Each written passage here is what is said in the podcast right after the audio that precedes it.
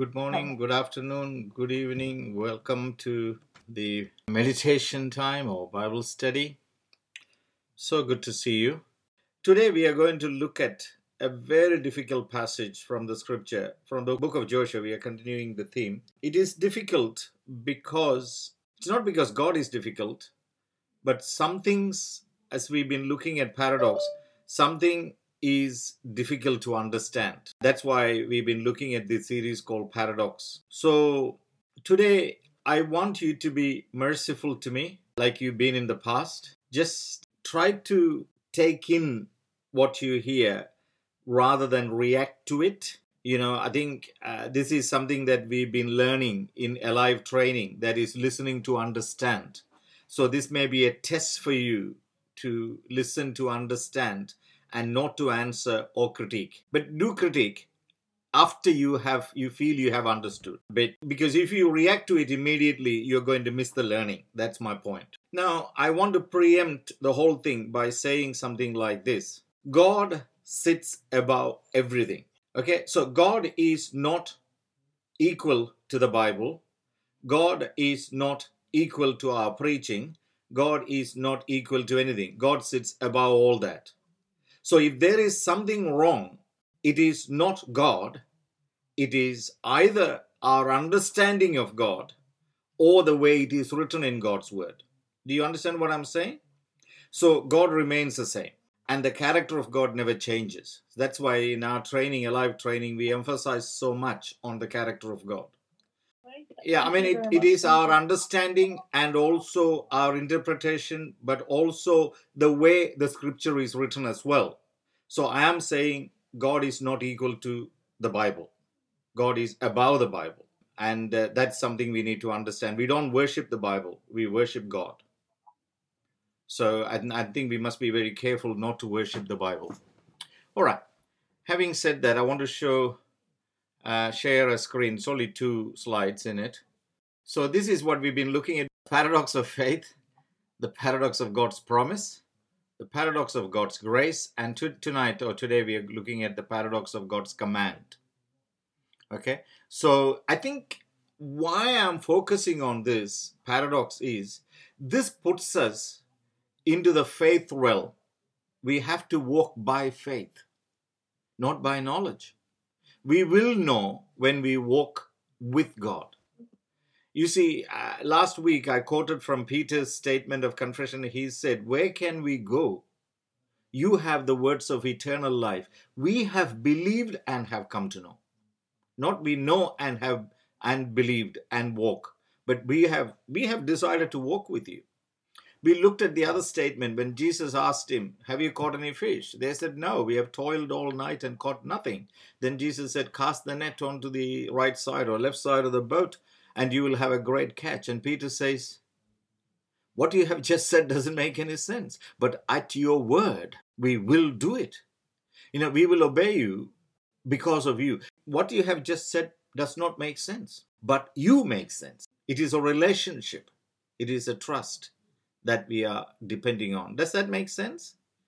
Sometimes many things that we hear about God may not make sense, but the person of God, the one who walks with us, the one who talks with us, the one who stays with us, that person makes sense. Because he said, I'll never leave you. I'm always with you. We are looking at paradox of God's command. And here I want to give these five points today the distance between a great victory and a terrible defeat is just one step. One victory does not guarantee another victory or the next victory. Don't assume that the next one is going to be victorious. Third, sometimes the solution we provide is worse than the problem it is expected to solve. The fourth point is one wrong solution leads to another wrong solution you make one wrong decision, you can almost guaranteed that the next one will also be wrong. And the last thing we want to do as we finish today is to learn something from Jesus because he is the true revelation of God. Everything that we read in the Bible must be attested with what Jesus lived and said. Remember, uh, I still remember when I first went to Bible school, we studied the life and teaching of Jesus Christ. Jesus is the only person whose life and teachings are exactly the same. We study the teachings of Buddha, we study the teachings of Mahatma Gandhi or Muhammad or whoever. But the only place where we have the life and teaching, the life attested teaching, the teaching corresponds to life. Uh, it's it's a fantastic way. It's life and teaching of Christ. Okay, now I'm going to get out of here, and then I'm going to read. The distance between a great victory and a terrible defeat is one step. The distance between the mountain top and the bottom of the valley is one small step. Examples of men and women who have proved this dictum abound, and I'm not going to mention any. Even the Bible is not short of stories illustrating this truth. Last week we observed how the moment of victory for Israel was also the moment of defeat. We read, So the Lord was with Joshua, and his fame spread throughout the land. God was with Joshua, Joshua's fame spread throughout the land. The next verse says, But the Israelites were unfaithful. The moment of success can also be the moment of defeat. Earlier, in one of our studies, we saw how it happened to King David. I'm not going to go into the details. I've been saying this uh, a couple of times now. We saw how David, the shepherd boy, morphed into a soldier in a matter of seconds. It only took the few seconds from the time the stone left his sling and struck the giant's forehead. David was a different man. The next moment, we see David holding the giant sword, the very weapon that he despised only a few minutes before. The next moment, we read about his tent. Hey, where did this tent come from? He's a shepherd boy who comes to visit his brothers with some food because the father sent him. In fact, took him out of the field and sends him. But as soon as the giant falls, we read, he took the giant sword and put it in his tent. No idea where he got this private tent from. He was not even sharing one with his brothers. In his tent, not his brother's tent. It's amazing how this morphing happens. In fact, he has become their leader with his own private tent. We see this in the case of Prophet Elijah. One moment, we see him standing victoriously challenging the might of the king Ahab on Mount Carmel. And the next, we see him hiding in a cave, afraid of the queen Jezebel. One moment, he is the embodiment of life, the agent of God. The next, he hates the thought of being alive and pleads with God to destroy his life. In the first half of Genesis chapter 12, we see Abraham receiving the promise of God for the entire mankind. He is God's representative on earth and God's gift to the world that is yet to come. Through you, all the families of the earth shall be blessed, is the promise. In the second half of the same chapter, we see him in a foreign land, lying, cheating, and profiteering. Same chapter, Genesis 12. Go home and read it. What is important for us today is to examine how Joshua solved the problem that he faced. In Joshua 7, the historian writes about Israelites' second attack on the cities within the promised land. Joshua sends 3,000 fighting men to destroy Ai, and they were repulsed. 36 men die as they flee before the enemies. Enemies they had believed to be already conquered. Israel's pride and confidence is thrashed. I want you to listen to the prayer of Joshua at that. It is profound. It reveals the heart, the human nature. No matter how long you've been walking with God, no, long, no matter how long you've been a disciple of a great leader like Moses who understood the heart of God. You know, Moses was God's friend, and Joshua was his disciple. Listen to the prayer. Joshua cries out to the Lord, Why did you ever bring these people across the Jordan to hand us over to the Amorites? For our destruction? No different from what it was before when they were wandering in the wilderness. The Lord replies very boldly, telling him to get up and recognize the sin at work among his people. Israel has sinned, God told Joshua. The Lord explains, They have violated my covenant. They have taken some of what was set apart. This is Joshua chapter 7, verse 11.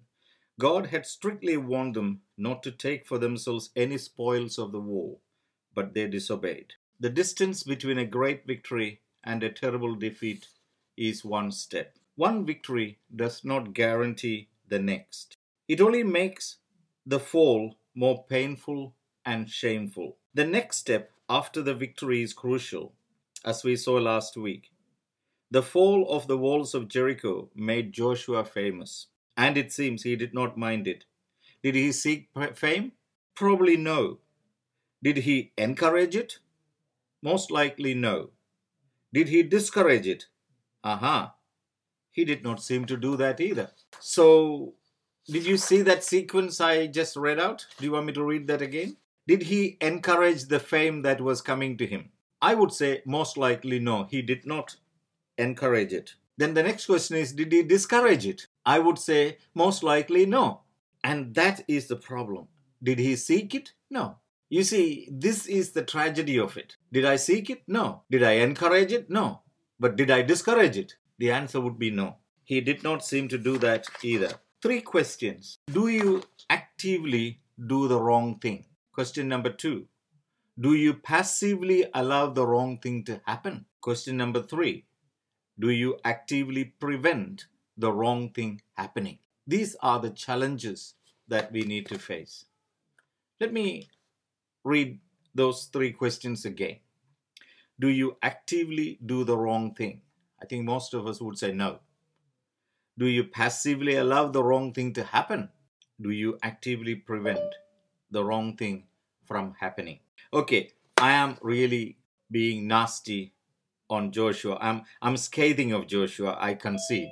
Let us examine what happened after they were defeated by the city of Ai. Uh, this is something we need to listen to.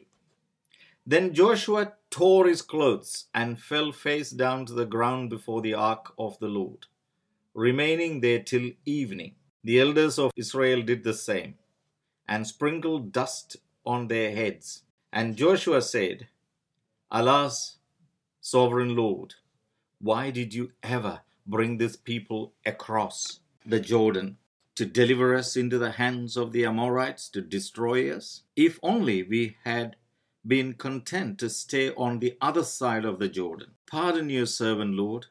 What can I say? Now that Israel has been routed by its enemies. Now, verse 9 the Canaanites and the other people of the country will hear about this. Now, this is the problem. It is not that we lost the battle, it is what other people are going to think about us. That is a problem. Because remember, how did the chapter end? Joshua's fame was spreading. This was a hero. You know, this is like, you know, they hit a, a, a what is that, a double hundred or uh, two, what is a double century the cricket, and the next time you go and get out for a duck you know, sort of thing. You know, it's just not on. It can't be. This is not possible. You know, so the problem is not that we lost the battle. The problem is really beautifully summed up. The Canaanites and the other people of the country will hear about this, and they will surround us and wipe out our name from the earth. Um, what then will you do for your own great name? What a wonderful question. So Joshua says, What are you going to do? God, you are in a pickle. You have no idea what you have just done.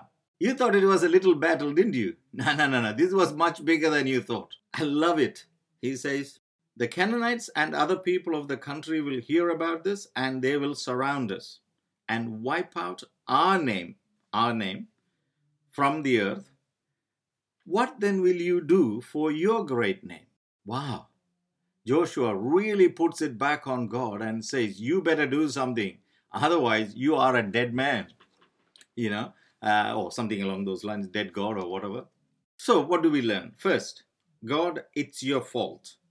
we could have happily stayed on the other side of the river. We have heard this theme so many times as they were wandering around the wilderness about the leeks and the garlic and wattles and whatnot in Egypt It was wonderful. Why didn't you leave us alone? Uh, this was a standard uh, recital, almost like a liturgy in a, in a in an Anglican church kind of thing. Number two, other people are going to hear about this terrible humiliation, and guess what? Our name will be wiped out from the earth. I can even imagine Joshua thinking as he was lying face down, I was a famous man yesterday. Look what you have done, God. People are beginning to laugh at me. I am humiliated.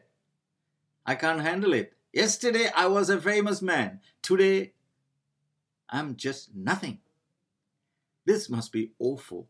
I wish if I was never famous. Don't you sometimes think? I wish I was never, never famous. That's why I cancelled my Facebook account because I don't want to be famous. I'm sure that is that's the argument here. Uh, number three, did you forget that if we are not famous, you are not famous? In fact, you are just a nobody without us. What then will you do for your great name? Examine your prayers. How often do we pray like this? Dear Lord, for your name's sake, make us wonderful. For your glory, do this. Heal so and so. For your name's sake. God says, My name is perfectly intact. I'm only worried about your name. So go and sort it out. That's what God says to Joshua, virtually. God speaks to Joshua, and this is my translation. Stop sulking, Joshua. Stand up. That's what he said. You read the passage, it says, uh, Joshua, get up, stand up. The Lord said to Joshua, Stand up. What are you doing down on your face? As if he was saying, Joshua, you may be a very famous man, but I don't like talking to people wallowing in self pity. So get up. So, would you please get up? Go and wash your face. I can't stand all this ash and rubbish on your face and on your head. Go and take a bath, kind of thing. You know, and um, I I don't I can't stand people with dirt all over their face. By the way, while you're at it, can you also put on something decent? If you haven't noticed, your robe is torn. I don't like speaking to naked people either. You know, this is fascinating. God says to Joshua, Stand up you know this i don't like you lying on your face just because you are not famous anymore some years later we would hear god say the same thing to another great adventurer for god what are you doing here elijah he says elijah what are you doing here elijah also said i want to die it's amazing, all these prophets. You know, Jonah, three times in the book of Jonah, he says, Please, I want to die. I, I mean, what's the matter with these guys? As soon as something goes wrong, they want to commit suicide. You know, you think, you know, they talk about mental illness in COVID. you know, mental illness is the classic companion of every so called adventurer for God, evangelists and uh, preachers and prophets.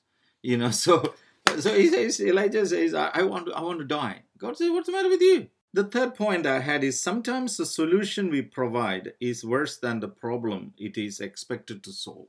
And that is exactly what happened here. Instead of calling the nation to repentance, Joshua punished one man and his family. The Lord said to Joshua, Stand up. What are you doing down on your face? Israel has sinned. Listen, Israel has sinned. They have violated my covenant. Plural, they, not he which I commanded them to keep. They have taken some of the devoted things. They have stolen. They have lied. They have put them in their own possession. Israel, the whole nation, God said. And I was, just for the heck of it, I was reading, checking some commentaries. You know, the preachers are so wonderful. And um, see, this is a problem with us somehow we feel that we have to prop God up, as if God can't stand on his own two legs or her own two legs. God can, believe me. By the way, if you're wondering, God is also black, not always white. So I just thought I'll mention that in case you're wondering. We don't need to prop up God. God can stand on his own two legs. There is no problem with that. And as I was reading some of the commentaries, oh, they were saying when God says Israel has sinned, he was saying Achan's sin has affected the whole of Israel. So one man's sin affects the whole nation. I would reverse it and say what happened was the whole nation's sin, one man pays for it. That is what happened here. The whole nation sinned, but one man was made to pay. Why?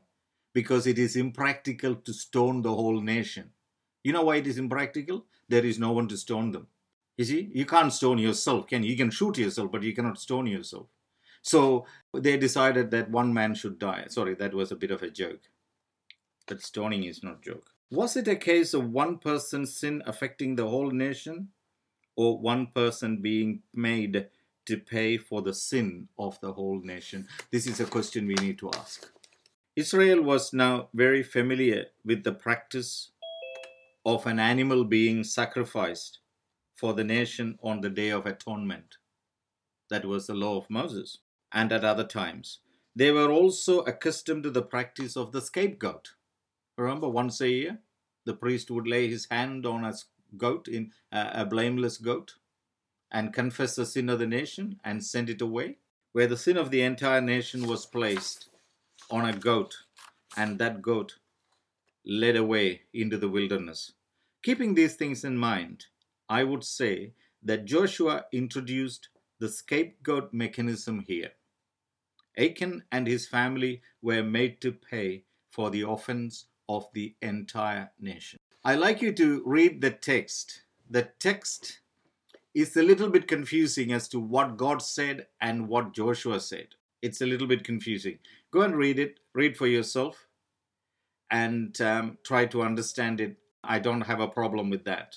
But this is how I understand it, and I'm not saying this is right. I'm saying this is the way I have understood. This was exactly the same solution that Caiaphas suggested to the religious leaders concerning Jesus. Remember what Caiaphas said? It is better for one man to die for the nation rather than the whole nation to perish. One victim was chosen. Joshua's words to Achan are passionate and convincing. He said, My son, I beg you, Give glory to the Lord God of Israel and make confession to him. And tell me now what you have done. Do not hide it from me. What a compassionate request. This is chapter 7, verse 19. Just one man was asked to make a confession. Why did he not ask anybody else to make a confession? If he had asked a hundred people, they would have all confessed exactly like Achan. That's what I'm saying. But only one man was asked to make a confession. Just one man was asked to make a confession when God had already declared that the entire nation had sinned. Nobody else was questioned or forced to make a confession. Es- scapegoating is one man's solution for a national problem. Actually, I have a new word for it. I call it escapegoating, not scapegoating, because I escape by making you pay for it. That's what it is truly. It is not scapegoating, it is a scapegoating. Soon a purging ceremony was initiated. Joshua and all Israel with him took the offender, the stolen goods, his sons, his daughters, and everything that belonged to him, and stoned them to death. The Bible tells us all Israel stoned him with stones and then burned them with fire after they had stoned them with stones. Upon the charred remains of Achan and his family, they heaped up a large pile of stones. Then the Lord turned from his fierce anger. Joshua chapter 7, verse 28. I believe that many of the people who participated in the stoning that day may also have been guilty of stealing forbidden goods. If Joshua had taken trouble to examine their tent, they would have found gold and silver and precious whatever hidden in the tent, just like um, uh, Achan's. God's anger that was initially directed to the entire nation was turned away at the end of this purging ceremony. Happy God, happy people. This is the power of scapegoating. As the narrator concludes the story, all that remains was a pile of rocks over Achan. They heaped up a large pile of rocks. which remains to this day, says the narrator. It's actually the rock is still there, says the narrator. The victim was made invisible and his voice silenced forever. Nobody can ever again ask Achan, Achan, do you know if anybody else took it with you? Did you talk to anybody about it? No, because he is silenced. It's almost like that poor girl in the Harta or whatever village in UP. The parents were not even allowed to see her dead body after she was gang raped, brutally victimized, and ill treated even in a hospital and by the police, and then burnt before they could get a decent funeral. So it still goes on, silenced. But if we do not see the silencing of the victim or silencing of one man, one man being used and used up here in the Bible, we are not going to see this happening in UP. That is the point that I'm trying to make. We must recognize that it happened here in the Bible. Just like yesterday we were studying about the Levite's concubine, Maggie, you were leading it. If we cannot see the treachery and the evil of it, and if we justify by saying that the Levite's concubine was a figure of Jesus Christ, you have lost it. She was not a figure of Jesus Christ. She was a woman being brutally abused by everyone involved, including the old man who appeared to be generous and kind. We must see it. This is one man being made to pay a huge price for the sin of the nation. Happy God, happy people. The victim was made invisible and his voice silenced forever. The next point one wrong solution leads to another wrong solution. Confession without repentance creates communities without conscience. If all we have is confession and no repentance to walk, go with it, then we have communities without conscience. Communities without conscience do not take time for introspection. They are too busy looking for someone else to blame. As a result, they deprive themselves of the opportunity for correction and learning new truths. A community that does not learn from its past mistakes lives only to repeat the same mistakes. They will either look for a new scapegoat or change the rule book. What do you think happened here? Haha. I'm sure you hadn't seen it, have you? With the murder of Achan, uh, you have to wait for this. With the murder of Achan, so I said they will either look for a new scapegoat or change the rule book. With the murder of Achan and his family, the rule book got changed. Yeah, that's what happened. The next chapter of the book of Joshua opens with a startling revelation. Chapter 8, verse 2. You shall do to Ai and its king as you did to Jericho and its king. Listen to this. Except that you may carry off their plunder and, live, uh, and livestock for yourself. Did you understand what, what that is all about? You see, why was Achan stoned? His family, his donkey, and his ass, and his cattle, and his uh, uh, uh rat in his house, and everything? Because he took something for himself. Next chapter, second verse. What does it say? You shall do to Ai and its king as you did to Jericho and its king. Except the rule book is changed here. There is an amendment. You know, it's the sixth amendment the Americans have or something like that. There is an amendment here. The amendment is except that you may take whatever you like out of the spoils. You know, so if you saw a bar of gold, take it. If you see a woman wearing a gold chain, murder her and take a chain. No problem. Do you get the point? In chapter 7, Achan and his family were stoned and burned and buried. Why? Because they took something, a spoil from the war. But in next chapter, chapter 8, it says, no, it's okay. Now let me go back and read that again. A community that does not learn from its past mistakes lives only to repeat the same mistake. They will either look for a new scapegoat or change the rule book. So what they did was they changed the rule book. Of course, it is God's word, don't get me wrong. But I have preempted it right at the beginning. God sits above everything else. Okay, that's probably why I gave you that caveat. God sits above everything. Somebody went and changed the rule book and said God said it. Well, maybe God said it. Maybe somebody put the words into God's mouth. Please don't stone me. Permission is granted to pilfer and plunder. It's okay. You can steal. See? Why was this instruction not given before the first attack of Ai? It only happens after the first attack when they lost the battle. Because Joshua knew that his people were going to break the law. The spoils of war was too tempting, and they are going to take them. Then he will have to have another stoning ceremony. The easiest way out is change the rule book. Now the rules are changed so you don't have to stone anyone. And everybody is happy because they can all have their own little treasure trove.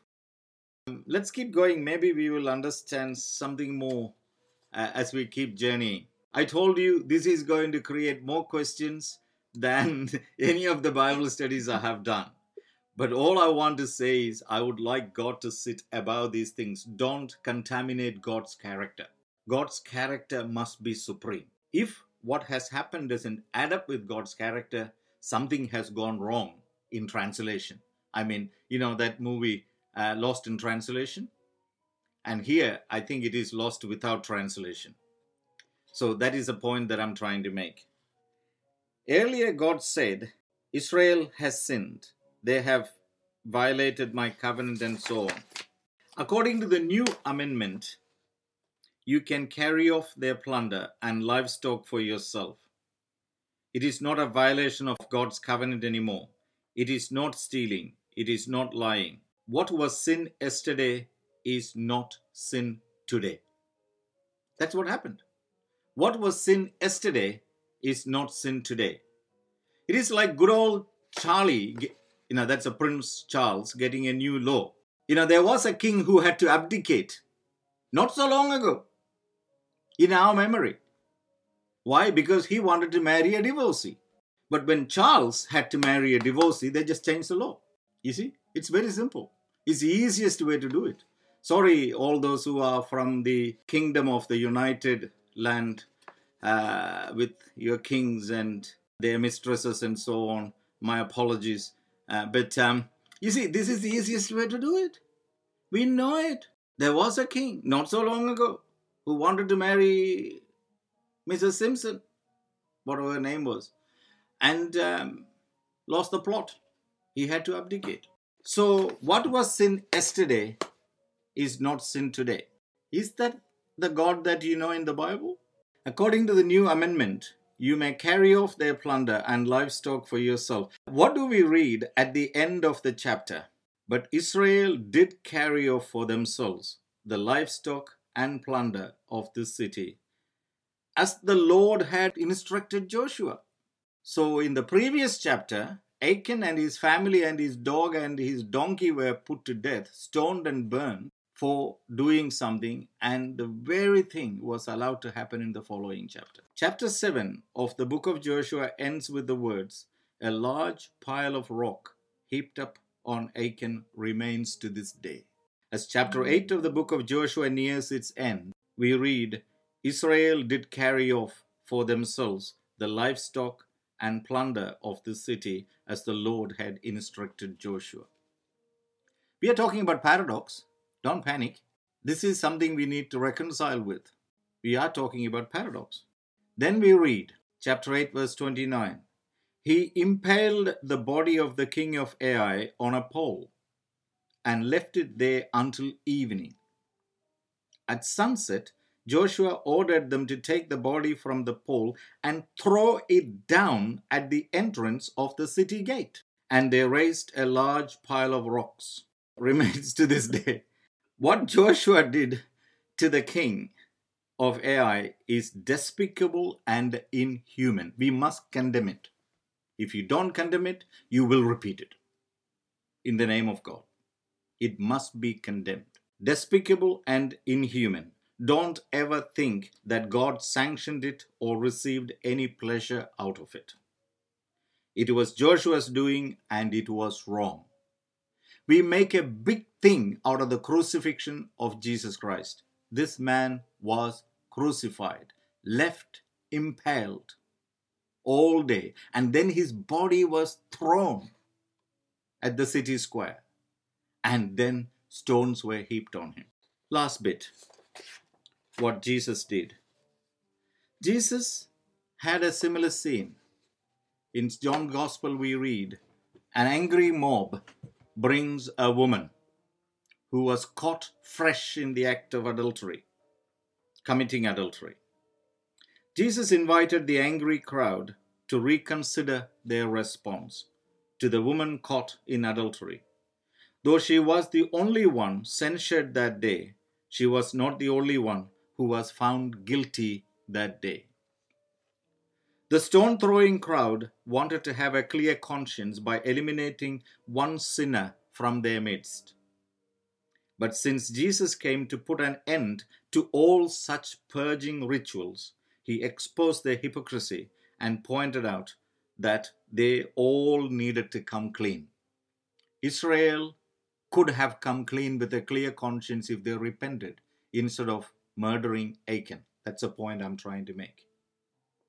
Instead of murdering Achan and his family, they should have had a repentance ceremony. They should have all repented, like the city of Nineveh repented. Even the donkey repented in city of Nineveh. The king did. The common people did. Even the animals walked around in sackcloth. Jesus stood with the accused woman in silence, creating a moment of introspection without accusation. The crowd stood still, stones in their hand, while Jesus stooped down and wrote on the ground. Did he write, Mene, Mene, Tekel Upharsin? You have been weighed in the balances and found wanting. There is no doubt even by their own measure, they were found wanting. Jesus gently suggested that they measure themselves with the same measure they had applied to this woman. That day, he not only stopped a mob violence against a helpless victim, but exposed the myth of the single victim mechanism, which is what Joshua did. One victim paying a price for the entire nation. Long before they brought this woman before Jesus, they knew that they were not guiltless. They were hoping that through this purging ceremony, they could expiate themselves because they were doing something for God by murdering one, one bad woman. The difference between the endings of these two stories, that is a story we find in Joshua chapter 7 and John's Gospel chapter 8, stories, the man caught with the stolen goods and the woman caught in adultery, is critical. In the earlier narrative, mob violence was initiated and enacted by their leader and the representative of God, Joshua. In the latter narrative, the religious leaders initiated the process, but Jesus, the representative of God, stopped the process. That is the difference. The job of the church is to stop mob violence. Scapegoating, not activated. The difference is that Jesus created space for introspection. Jesus intercepted the mimetic contagion, sorry, that's another word that I haven't explained, and stopped it before it culminated in the murder of the woman. The other staring obvious is, in the first instance, the leader stood with the crowd against the accused with stone in his hand. He orchestrated and initiated the violence, and the crowd followed him. He created a classic case of what is called unanimity minus one, because the only person who doesn't agree with what is happening is the victim. Everybody else is unified. In the second instance, Jesus stood away from the crowd without stones with the victim. The victim did not stand alone. She stood with the one who came from God to take away the sin of the world. We must understand that. and read backwards with that in mind and interprets everything we read up to then in the light of this that the one who comes from God stands with the accused, not against the accused. The difference in the gospel story is graphic and powerful. The angry mob slowly departed the scene one by one. I am not sure if this is what Jesus expected expected them to do. I think he was hoping most likely that they would experience solidarity with the one who came to be their scapegoat. He prevented the stoning murder of one victim, but soon he would take their place and they would kill him, hang him on a cross. Yes, they walked away that day, but they did not change with evil intentions. Instead of the woman, they would kill the one who stood with the woman. If they had stayed, they would have learned the other lesson he had for them. They could have all gone back to their village together, the accused woman and the accusing men. This would have been the greatest example of the formation of a reconciled community. If we fail to understand the power of forgiveness, we fail to comprehend how God works in His world. Forgiveness is the greatest hallmark of a reconciled and restored community. Neither do I condemn you. So here is the conversation. Woman, where are they? Has no one condemned you? No, sir, she replied.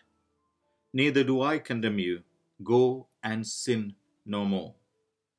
As the curtain closes on this powerful drama, of attempted scapegoating. We see just two people on stage. We read, Only Jesus was left with the woman still standing there. The scapegoat and the Lamb of God. The one who was victimized and the one who carries the guilt away, standing together. This imagery must be in our minds. God never stands in opposition to the sinner he stands with the guilty.